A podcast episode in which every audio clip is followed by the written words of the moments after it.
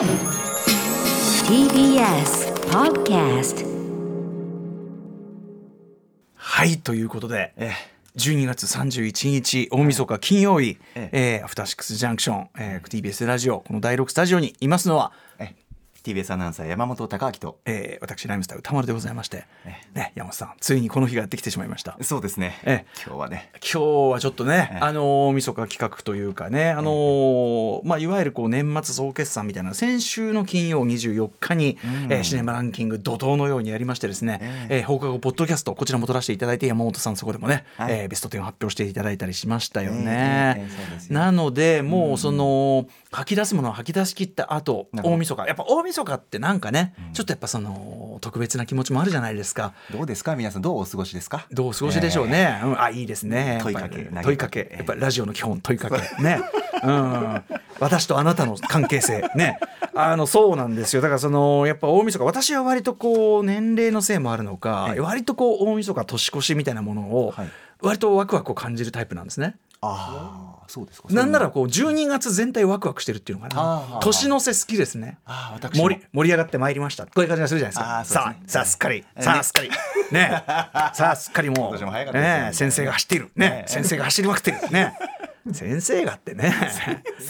いかにいかにも昔の先生とやらふんぞり返っていたのか他のじ他の他の11か月は、はいはいはい。ね、12か月にかけて金策でしょうか、こうやってね駆けずり回っている。ええこんな季節でございます不当たりを出してしまう。こんなね、心配があった時代ですよね。ね。なんだっけそうそうだからその差し迫ってくる感じ、あのなんていうかカウントダウン感。12月から始まるカウントダウン感、それが極まる瞬間が大晦日でありそして最後のカウントダウンの瞬間、やっぱりこう年代のせい。要するにその、えー、1999年あるいは2001年ですかね。要するに21世紀とか、んうんうん。まあ、ノスタラダムス云々もありましたんであなんとなく、ねなんとなくその、うん、新年なんだけど、はい。終わりに向かって何かこうカウントダウンしているええ。みたいな、そういうこう盛り上がり感があったんですよね。まあ、それがだから2000年代に入って、まあね2020が2021になろうがなんか1増えただけみたいな、そういう考え多分世代によって違うと思うんですよね。ああなるほどね。年越しの。で山本さんいかがですか？私1984年生まれなんですけどね、今30代で後半で。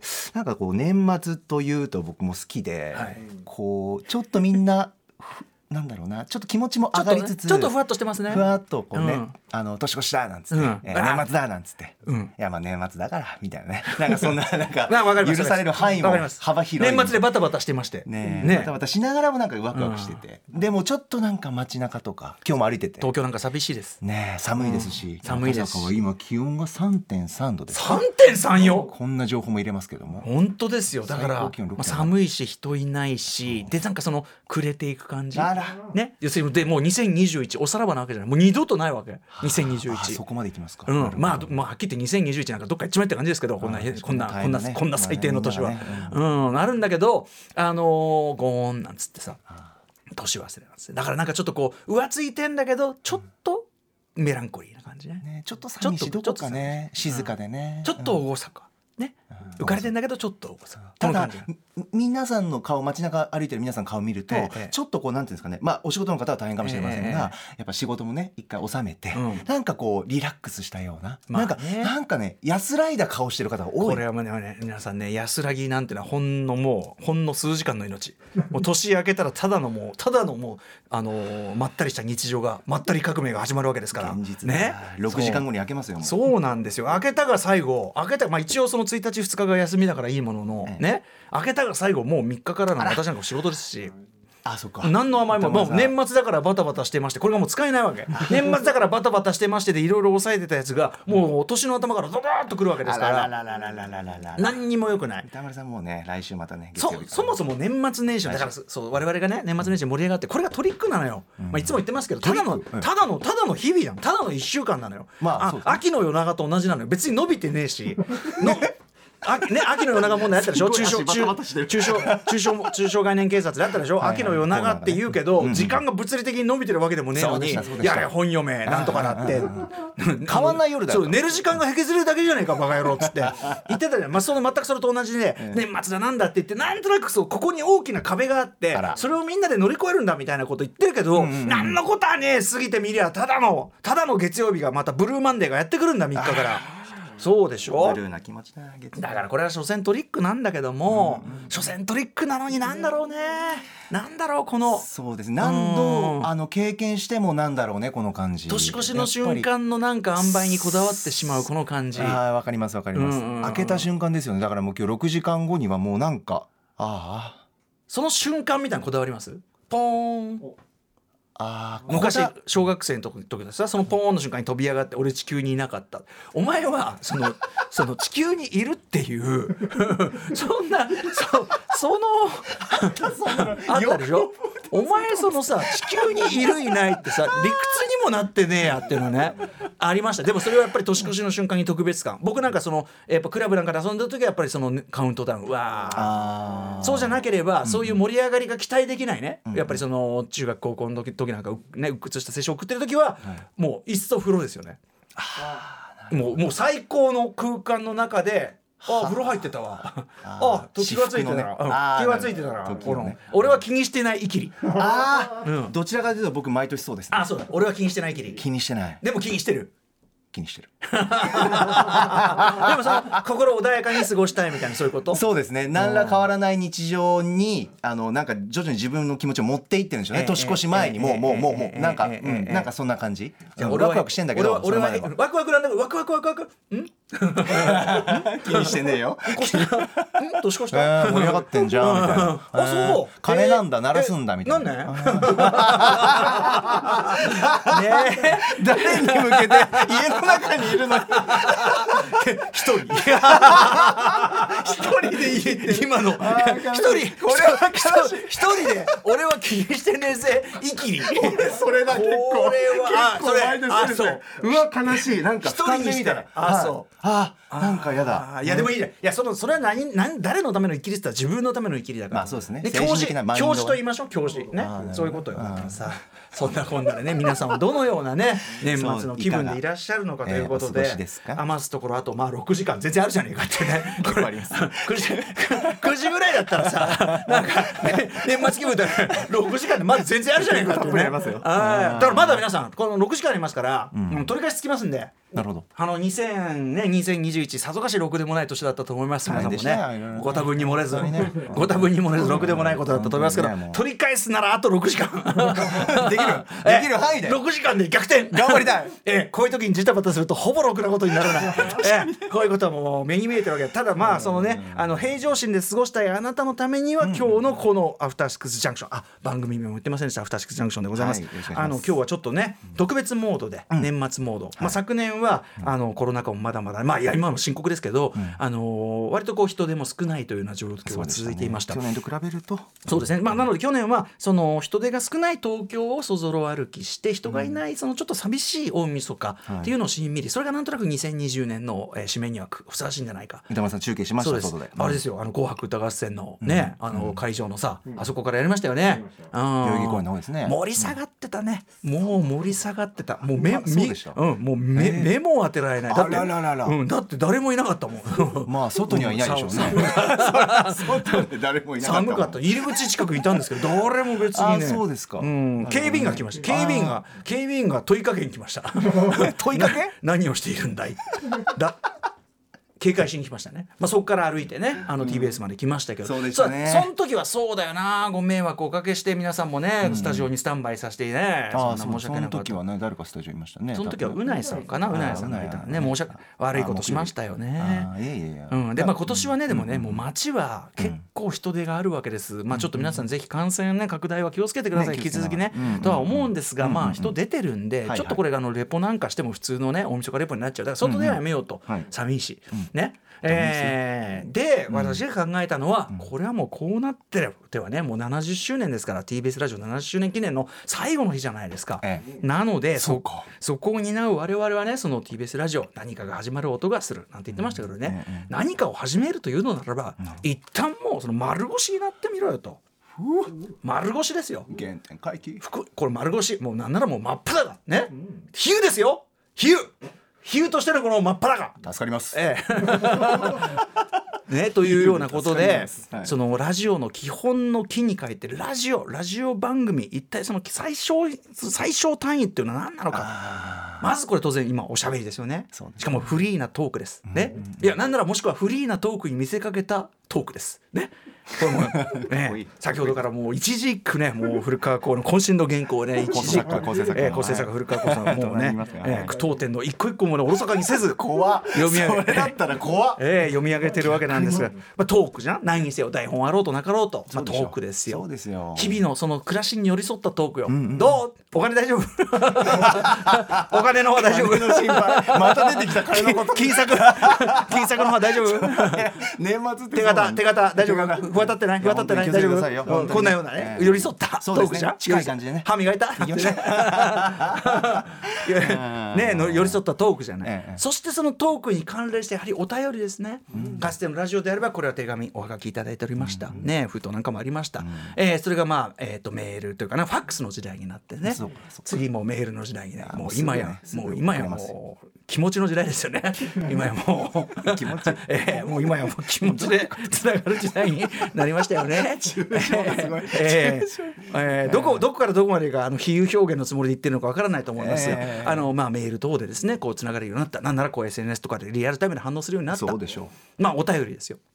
とまあその音楽じゃないですかやっぱりディスクジョッキーというぐらいですから何にもディスクをジョッキーしてディスクもねえし DJ ディスクもねえしジョックもしてねえよ、うん、そういう状態ですけど。言葉いつも続くの？は DJ という言い方ね。DJ って言ってる人いる今ラジオ、まあ確かにラジオ DJ 言かなう言う今ですね。今 DJ っていうとねそのいわゆるクラブ DJ とかそういうスクラッチバトル DJ だそっちのイメージの方が強くなったんで、そうですね。あんまり今ね DJ って言わない。まあでもその本来の DJ の仕事であるところのディスクジョッキー曲を選んでかける、うんうん。で皆さんの生活にやはり彩りを。ね皆さん金策に走り回ってるこの BGM に。そんな大変な時。に ひととき 寄り添うような。ひとときひとときお金の忘れる。ひととき不当たり危機のことを忘れていただいて。そういうこと。つまりそのトークお便り、えっと、音楽。音楽。この3本柱。これがあればラジオって成り立つんじゃねえのと。ね。かつて言いましたよ。そのゴダールでしたっけね。その男と女と車があれば映画が撮れる。こういうようなもんでね。かっこいい言葉。どういうことですよ。トークとお便りと音楽があれば。ねラジオはできません。スタッフがいりますから。あと電気もいりますし、えーあとその放送のねこれ電波飛ばすのも免許がいりますんでね。これはいろいろね。でこれはあのできませんが、ええ。ーまあその最低限ね。はいただ演者としては最低限要素でできますから。そうです。えということであのちょっと我々今日はですねもう手ぶらのフルチンでですねええ。比喩ですよ手ぶらのフルチンで手ぶらっていうとフルチンとセットになるとなんかこうこういうポーズを思い浮かべちゃう手ぶらっていうとね。何も持ってないっていうのってこっちの手ぶらかと思っちゃうのね。ええそうですようん。ねええちょっと胸を隠すようなね。えーこういうこうなんていうのかな。情報性とはまた違う情報性に満ちたトーク。これをですね。情報つまりそのなんていうのかな。そのああ役に立つなみたいなねああなるほどお金の増やし方ってそうかみたいなですね。皆さん普段はそういうラジオを聞かれてると思います。もう大体がもうお金の増やし方。そんなことないじゃん。大抵がね。嘘そうだっけ TBS ラジオ。そうだっけ。そうだけどお金の増やし方以外の。聞きたいでも聞きたいな。まあお金とかその知識の増やし方とかね、あーはいはい。何かしらその、うん分かりやすい原因を求めて聞かれてると思うんですけど、やっぱり No pain, no gain と申します。横文字できた、ええ 横文字。 No pain, no gain と言いますんでね、はいえー今日はむしろ pain の方をね。ペ pain を得る番組をね、ええちょっとやろうかなというねね。ことなんですよ。ということで本日はですね私宇多丸と山本匠晃さんでラジオの原点に帰った「ザ・ラジオ」これをお送りするアフターシックスジャンクションとなっているわけなんでございます。では始めましょうか。アフターシックスジャンクション After Six Junction. 12月31日いやもう皆さんほらうっかりされてるといけないから。えー、そうなの？みたいな。そうえーっていうね。情報だ。えー、情報だわ。2020年終わっちゃうの？なんつってね。おおって。ね。それでもう先生が走るというね師走でございます。さすがに意識してると思うけど31は。わかんないよそんなのは。あそうっすか。それはだっていろんな人いるんじゃない？それは。もう一回言います。12月31日ですよ31クリコストもう2022 1月1日になるという12月31日金曜日、はい。大晦日時刻は6時10今5分に向かっているところです、はい。ラジオドッキの方もラジコドッキの方もこんばんは。TBS ラジオをキーステーションにお送りしているカルチャーキュレーションプログラムアフターシックスジャンクション略してアトロクパーソナリティの私普段はラップグループで、えーラップをしております。ライムスターというグループですね、えーのライムスター歌丸でございます。そしてはい金曜日のパートナー TBS アナウンサーの山本貴明です。ご長寿クイズもお疲れ様でございました。拝見いたしました、素晴らしかったったですね、まあ、そのメールもあったりするんだけど、それちょっと後ほど取っときましょう。はい、ということで大晦日のこの「アフターシックスジャンクション」通称アトロク、えーまあ、昨年は街そぞろ歩き人がいない東京を、えーレポートということをやりましたが、えー今年はラジオの原点に帰ったこんな、えー特集というかなこんなモードでお送りしたいと思います。改めていきます。歌丸と山本隆明のザ・ラジオ よいしょ。ねびっくりしたと思いますけどね。はいラジオの基本ラジオを構成する三大要素それはトーク音楽お便りこの3つでございます。Yes ということで、えっといつもやっているレギュラーコーナーは、えーほぼ全てお休みです。例えばムービーウォッチメン映画表ね、えー一週お休みさせていただきます。ね、はい。えーそしてライブダイレクト、ライブコーナー、こちらもお休みさせていただきます、はい。ショッピングダイレクト、はい。ショッピングもこちらお休みさせていただきます、はい。アトロックフューチャーパスト。番組振り返り企画。ね、こちらもお休みさせていただきます。はい。えー私と山本アナがですね、まあ好きな話をえ好きなタイミングで好きなように話し、それに対するメールのリアクションを読んだり読まなかったり、そしてここがポイントです。えー我々のですね、あのかけたい曲をかける。山本さんも曲選んでいただいてますね。そうですね、まあ、まさに私は今年の曲って感じ。私も主に今年のっていうか基本的にはもう今年リリースの曲というかね、まあ、リリースというかそちらねちなんだ曲でしょうけどね、ええ。それぞれにあの用意してる曲がありますんで、それをかけていく。もう自由なタイミングでいいとそういうことですよ、はい。そんな純粋なラジオピュアラジオザ・ラジオを本日は、えーお送りしたいと思います。そしてですね、ええ。あのちょっと企画めいたことが1個あるとしたらですね、ええ。昨年やったんですけど、えー、と皆さん覚えていらっしゃるでしょうか、えーオーネスティタイムですね。出ました。オーネスティタイムね、えーこれ何かと言いますと、ええ。ーっとまあせこれ元はですね1978年ですね、はい。78年頃、えービリー・ジョエルの「Honesty」というね「えー Honesty」という曲。これを BGM に、えー少年がネッスル当時、えー、と今ネスレですね、ネスレのチョコホットという商品を、まあ、ココアですね、あったかいココアを飲むという CM これに私少年の頃非常に憧れました。あ、えー要するに摩天楼の下超寒い中、ココアを寒そうに飲むうん息みたいに思ったわけです、はい。そんな少年の頃の夢を私が叶えるべく、えー去年は街歩きしてましたんで、自動販売機でココアが売っているとその場でココアを飲み Honesty がかかる。Honesty Time。私あの最終的に何杯飲みましたかね？最終的にはこんなにココアは飲みたくないという。遭遇したらすぐ飲む、えー最初4本ぐらい飲みましたね、えーさ最終的にはそんなに嬉しくないコーナーになってしまったんですけど今回はですねあの1回所だけあの Honesty Time 設けたいと思います。ただあの今回はですねそのルールがございましてもう一回こっきりの Honesty Time なんで、うんうんうんあのココアに出会った瞬間どどこにあるか分かりませんよ。だからどこの自動販売機にコあのココア売ってるか僕知らないからこれ下調べも全然して下ない調べしてないです。番組も。普段意識してないですしね意識してない？だからあのココアの自動販売機に当たった瞬間にそこでもうゲーム終了でもう Honesty 流れ出してココア飲みますから、はい。だからあの一つちょっと懸念してるのは、9階今ここ9階ですよね。ラジオははい。そこの9階に自動販売機あるじゃないですか。ありますねなんかそこにあったらそこで終わりですでなければそこになければ外に行ってオネスティタイムしたいと。できれば外じゃないとねあんまりオネスティ感出ないんであーそこで買ってさ出れる外ってそこのゴキブリ牧場なのよ。あの ベランダこと TBS の G 牧場。G 先輩。まあ外に出られるまあこの季節ならちょっと G 先輩多少はどうしてんのかなこの季節。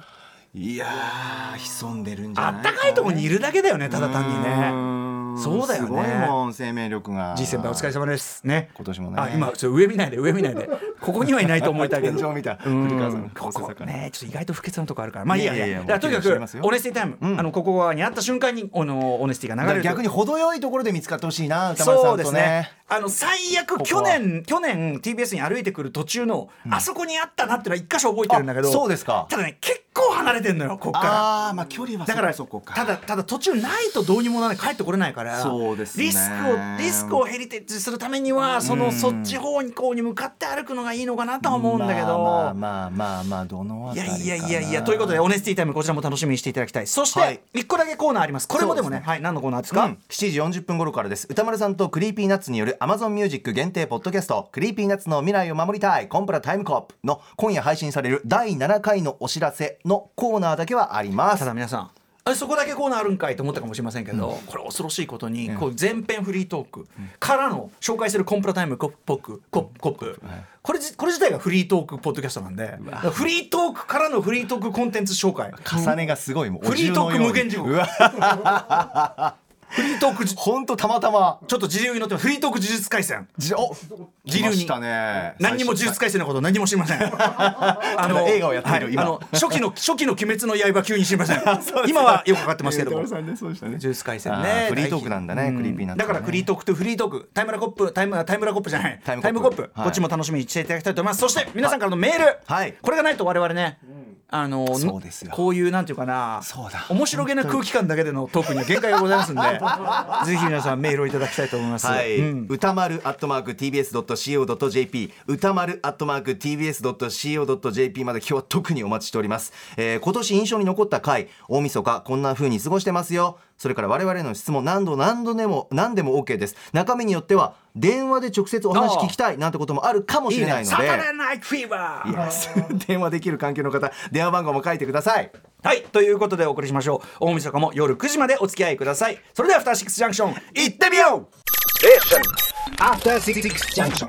はいあの山本さんがねあの司会というかねあれをされた仕切りをされたのご長寿クイズに関して、はいご長寿グランプリ。ご長寿グランプリ失礼しました。はいあのねメールが来ておりまして、はい。えっ、とねいっぱい来てるんだけどエマニュエルさん、えー先日12月26日の夜実家から LINE が届きました、えーご長寿グランプリ、えー愛知県代表うちの親戚。とえ？えーその時が勤務中、えー介護施設でシフト遅番でしたので、えー後で TVer で、えー視聴してびっくり。愛知県代表の、えー T 内 F としさんは父のいとこで自分の幼い頃から見知った孫うことなき花屋のおじさんでした、そんな馴染みのある人物が全国ネットの人気番組の決勝に出てる。なんなら6年も連続出場で番組の名物キャラになる。これ分かりますよ山本さんね。もちろん TV さん、分かりますよ。えー、と自分的には、えー2021年最大のニュースでした。また最近は遠ざかっていたご長寿クイ,、えークイズご長寿グランプリ、えー再発見できたことは大きな喜びでした。介護職に転職してからなんとなく高齢者の言動を笑いにしているという印象があり遠ざけていたご長寿クイズですが今回久々に視聴したところご長寿の皆様のその人らしい生き生きとした言動を出演者の皆様が尊敬し愛してくださっていてこその笑い、えーむしろ介護職としてあるべき姿を改めて考える考える機会になりました。そして何よりご長寿たちを仕切っていた山本さんのアナウンサーとしてのスキルに感嘆しいやいや私も。最大級の感謝を捧げます。ありがとうございました嬉しい。嬉しいですねこれね。ねえありがとうございます、もちろんこういうこう懸念というかな、そういう見方っていうのも全然理解できるしでもあの実際ご覧になればねまさにおっしゃる通り本当にその人のその人らしさっていうかね、うんところをこうなんていうの全部受け止めるじゃないけどさ全部肯定していく根こそぎ肯定していく、そういうことじゃない。いやーそんな見方してくださいうん嬉しいな、山本さんがまたさこういろいろこうもうめちゃ自由じゃない？もう皆さんさそのめちゃくちゃ自由にやってる時の山本さんの受けがこう「ありがとうございます」とかあのでも同時に正解に向けて少しずつ誘導していく。そう行かないと、ね。終わらない。牛歩。これはもうとにかくゴールに向かわないと。俺やっぱさ何が俺結構あれ好きかって、ええ。あのこれ我々もそういうとこあるんだろうけど当然、ええ。あの周りの人の言うことに、ん。あの影響されてなんか臨床見たくなっていくっていうかさわ、はい。かります？あの時には連想ゲーム、うん、連想ゲームだし、そうそうそう。だから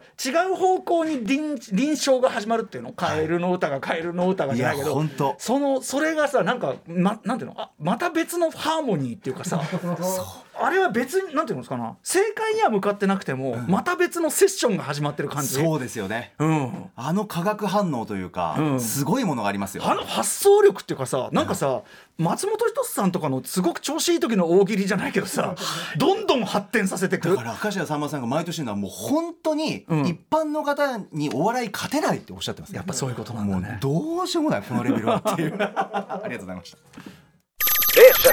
After Six Junction. 時刻は6時30分になりました。12月31日、大晦日の金曜日です。TBS ラジオキーステーションにお送りしているアフターシックスジャンクションパーソナリティのライムスター歌丸です。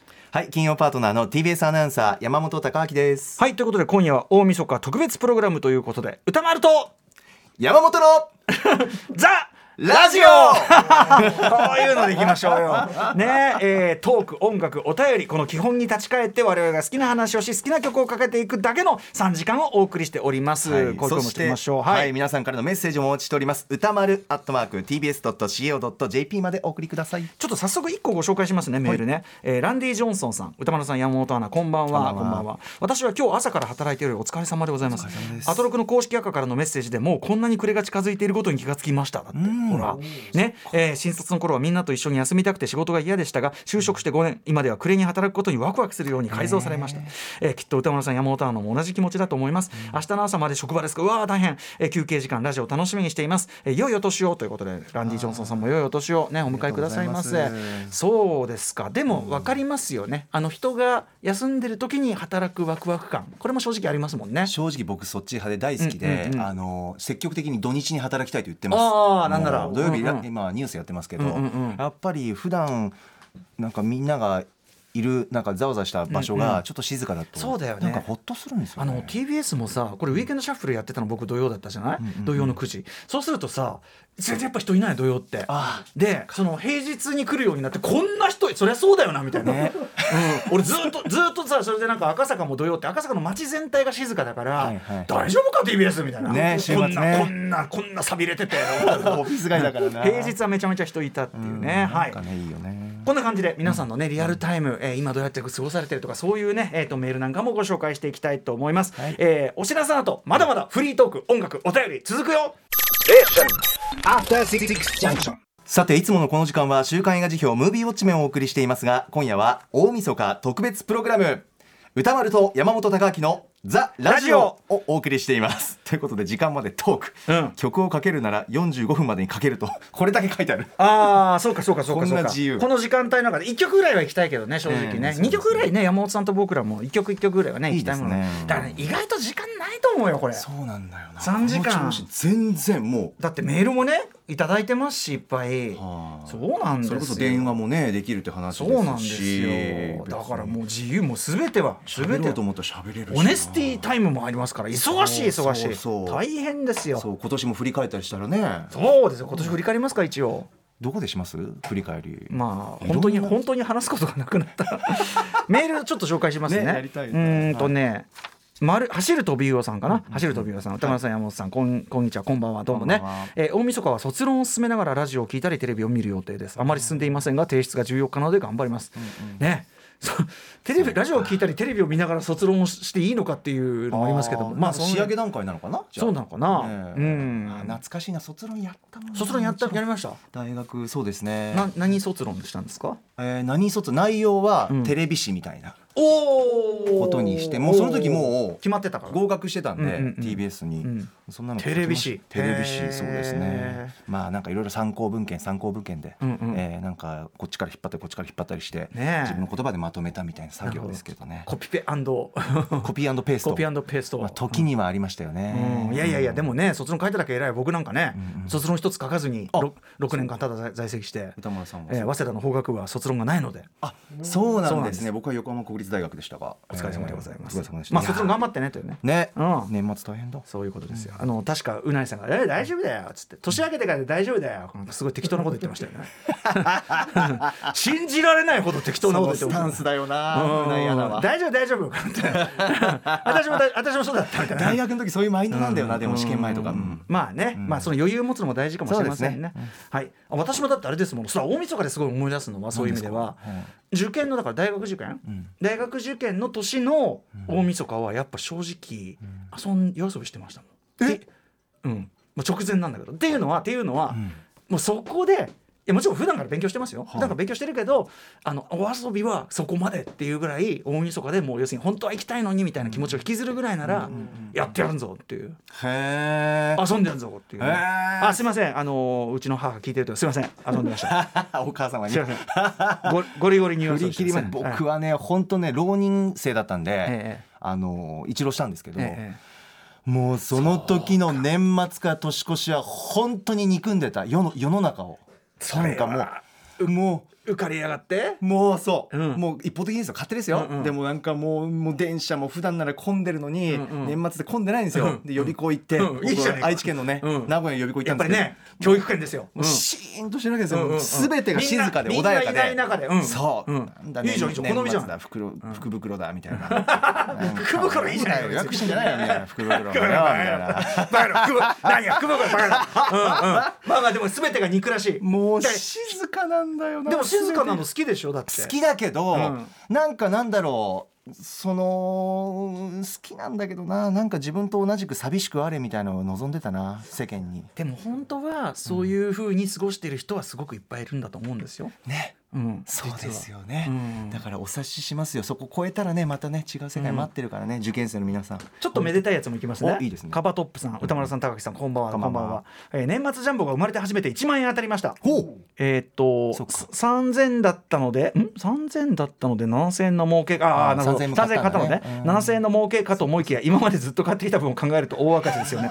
ともう嫌になっちゃうな。まあまあ。当たって当たったのに嫌になっちゃってる。当たったのに。冷静にねうん計算するとね、そうか今日当選番号出たのか、そうだでもね宝くじというのはですねもちろん当たってね、うん。あのー何億だも当たりはそれはいいのか悪いのか分かんないとにかくその当たったり外れたりこの瞬間のそのアドアドレナリンの上下と言いましょうかね、はいはいはいはい。そこを楽しむコンテンツでございますのでそねこをね、うん。うんなんか当たったらどうしようだからそれは実はその損したん、例えば外れても損したんじゃなくてアドレナリン噴出分を買ってるんですよ。そうです。だから本当に買う時に値段はじゃあないくら分買うのかっていう時に、どれぐらいその期間 ええ。で自分は楽しめる人間なのか、それに見合った額だけ買えばいい。とかとかそのそうですよね。だからそのかけた分だけ楽しみも増える上にプラス要するにこれじゃ当たるんじゃないか期待値も上がりますし、外れた時のね、そのそのそんだけ金かけてるから、はいはい。ドーンうわーってなるじゃない。うわーもうアドレナリンドワーですよ。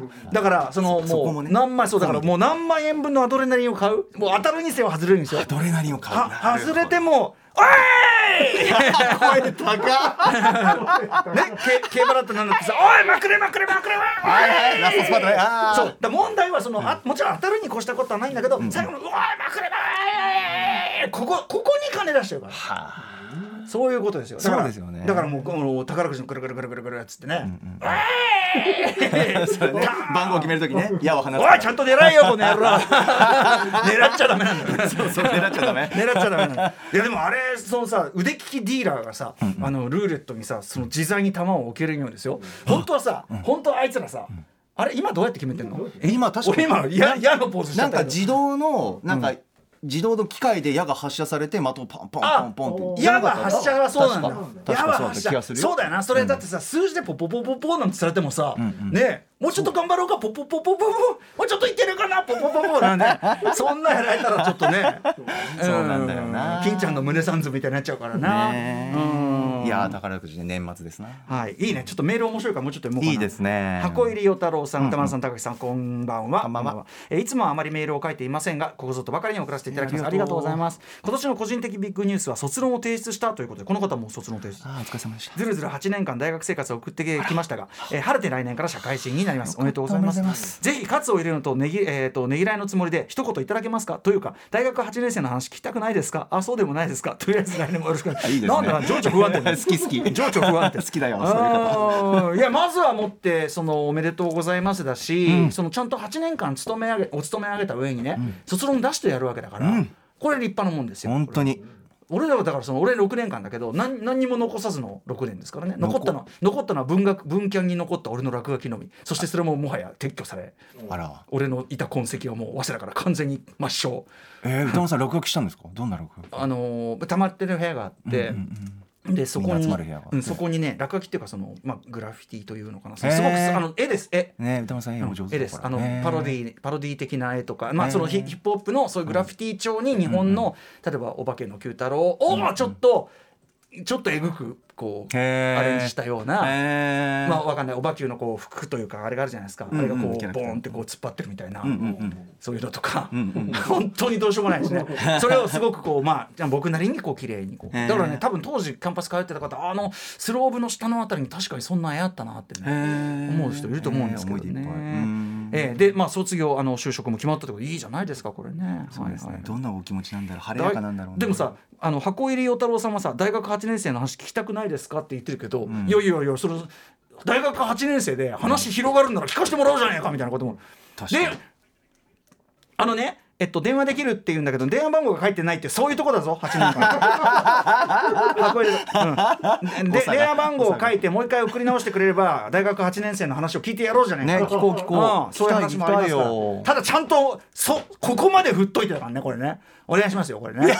プレッシャーええここまでそんなにどんな話するんだいやいやいやそんなだっておいや気軽でいいよ。いやいやお大晦日のさ大晦日のさあとカウントダウンでさもう限られてるわけよ2020年のさそのさ貴重な時間帯。さっきと言ってることが違うし電話しづれまだまだ6時台だからいいようなものをさあんじゃん。でもそのさあの年の瀬でねこうさっき言ったさ、年の瀬のその年越しの瞬間にこだわりあり派からすると、いや今それやりたくねえんだけどとか今今そこであ年越えちゃう。でその一緒にいる人があんまり年越しに無頓着な人とそういうこと起こりがちっていうね。ああなるほどね。その瞬間になまあ、る無頓着ではなかったかもしれないけどそれこそコンプラタイムコップで、ねあのー R 指定がさ UMB か UMB3 連覇、三連覇2連覇か、んうん。2連覇したと1連覇か2連覇か2連覇したところであのー新平太から電話かかってきて、年の瀬に、でこれから大変だぞっつって。で、電話を受けてる間に年越しちゃったっていう。あ なんなんなんやろ？みたいな。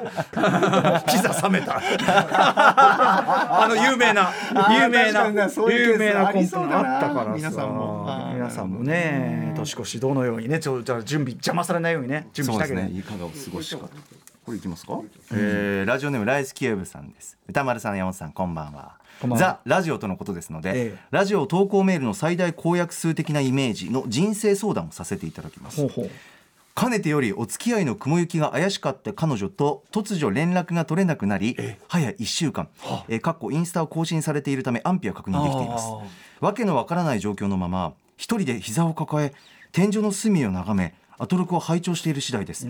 一体こんな時お二人ならどうされますか？といったことを考えることすらしんどいのでやっぱり年越しにおすすめの映画を教えてください。よろしくお願いします。えー、そのなんか最近そういう僕あの、えー、と女女子部ジャパンっていう、あのところでやっぱり人生相談を受けてるんですけど、あはいはい。たまにこういうのある。つまりその音信不通になるんだけど向こうは SNS 普通に更新してて、っていうね。こんな時お二人ならどうされますか？ライスキューブさんどう？つまりそのでもまだ真相がちょっと確かめらんないっていう言い方もできるけど、まあ切られたなってことじゃん、うんうん。多分ね。そんな気がするけどね。どうします？山本さん。安否は確認できているので、うん。もうとにかく僕だったらなんだろうな。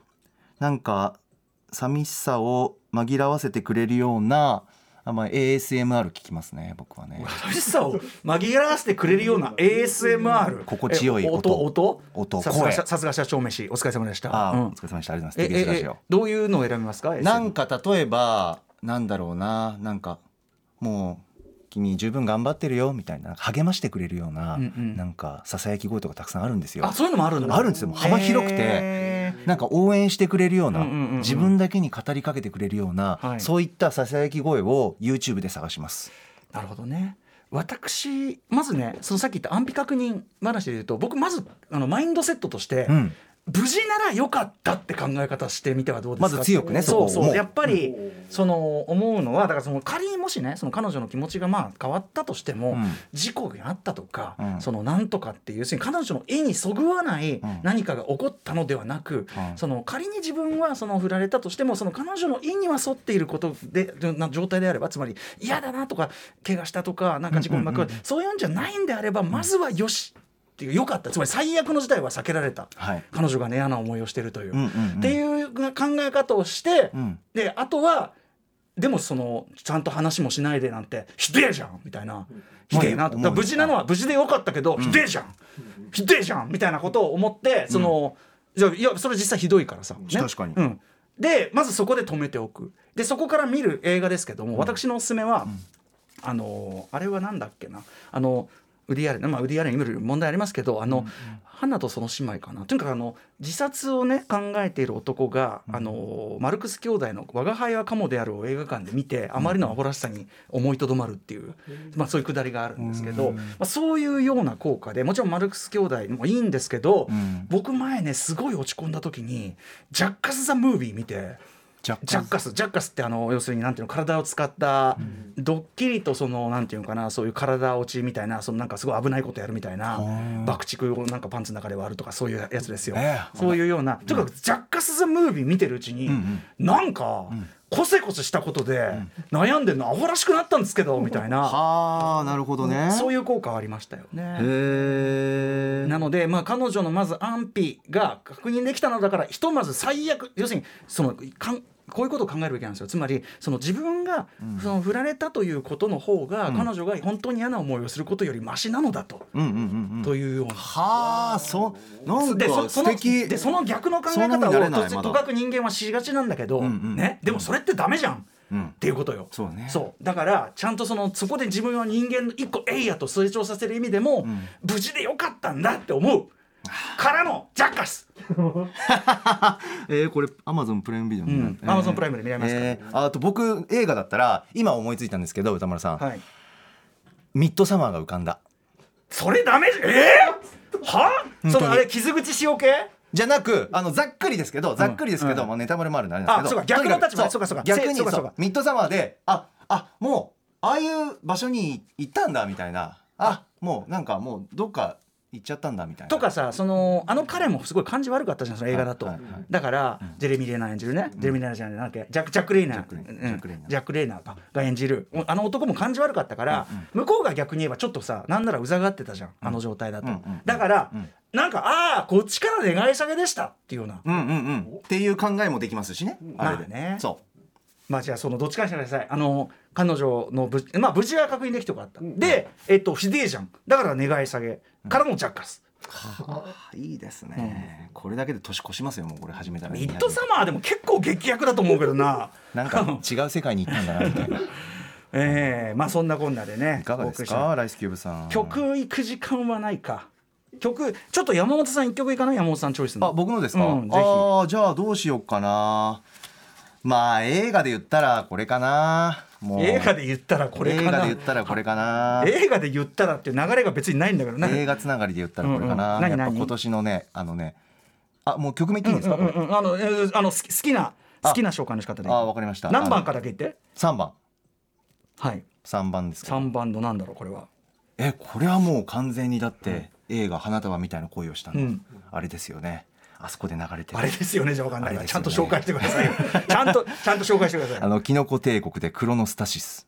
これ中でね2人が親しくなるきっかけでございます。そう。これで知ったんですよ僕存在をねキノコ帝国あーそうなんだ。はい、でクロノスタシスってなんだろうみたいな感じで、うんうんうん。掛け合ってるところが忘れられなくて、うんうんうんうんそこからの2人で歩いていくシーンも忘れられなくて、はいはい。なんか今年なんか映画の中で聴いた音楽で、うんうん。あぐっと心に刺さったっていうかこれちょっと染みたな今のメールに対してはまた傷口にしようじゃないのこれ。だ デリカシーデリカシーにかける選曲じゃないんですかこれは。大丈夫ですかこれ。そうですね。まあまあでもねあのーなんつうのかな。あのー最終的にはあいつらもほらあの花束のあの二人もろくなことになってないから。そうなんですよ。ね大丈夫大丈夫。だからそのみんなろくなことになってない大丈夫大丈夫。そうそうそうそう。みんなミッドサマーだ、うん。じゃあきのこ帝国でクロノスタシスどうぞえーラジオネームノスタルジー鈴木さん、えー、2021年もカルチャー情報をキュレートしていただきありがとうございました。いえこちらこそ。こえー私が劇場鑑賞した2021年の映画でこれは外せないと思ったのは「優子の天秤」これね本当にねあのベストに皆さんね、えー上げてらっしゃいました、えーそれはさておき映画界のニュースとして注目したのは東宝シネマズで上映前に流れるインフォメーション映像のナビゲーターを9年間務めてきた山崎紘菜さんが2021年で卒業されるということです。映画泥棒について多く目にしたのが山崎さんによるナビゲートだったかもしれません。山崎さん長年お疲れ様でしたということでそうなのよ。そう。ねえ。流れてた。今年いっぱいっていうことなんですよね。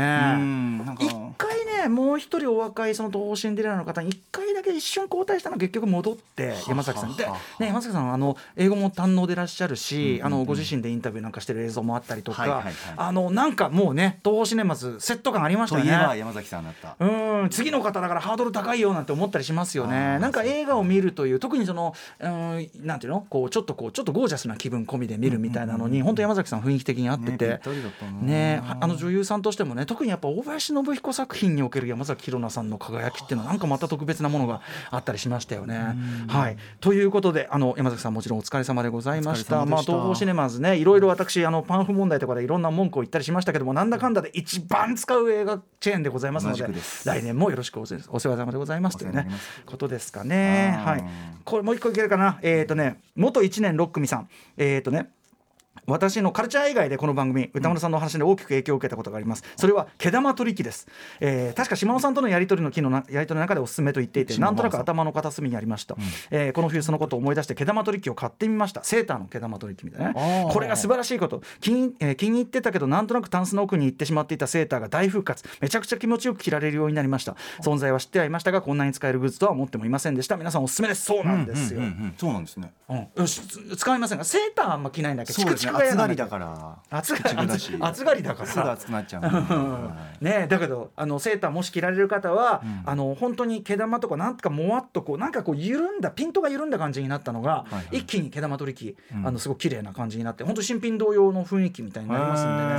えーめちゃくちゃおすすめというおすすめというか必需品？改めてうん。素晴らしいもんだという例えばさ靴をさ、スニーカーとかを全然掃除しない人いるじゃん。はい俺もうあれ考えらんないのよねそのね。あんまりしないな。えー？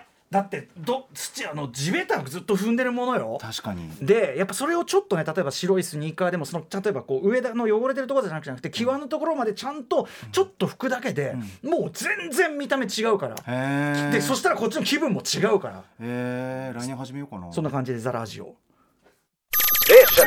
After Six Junction.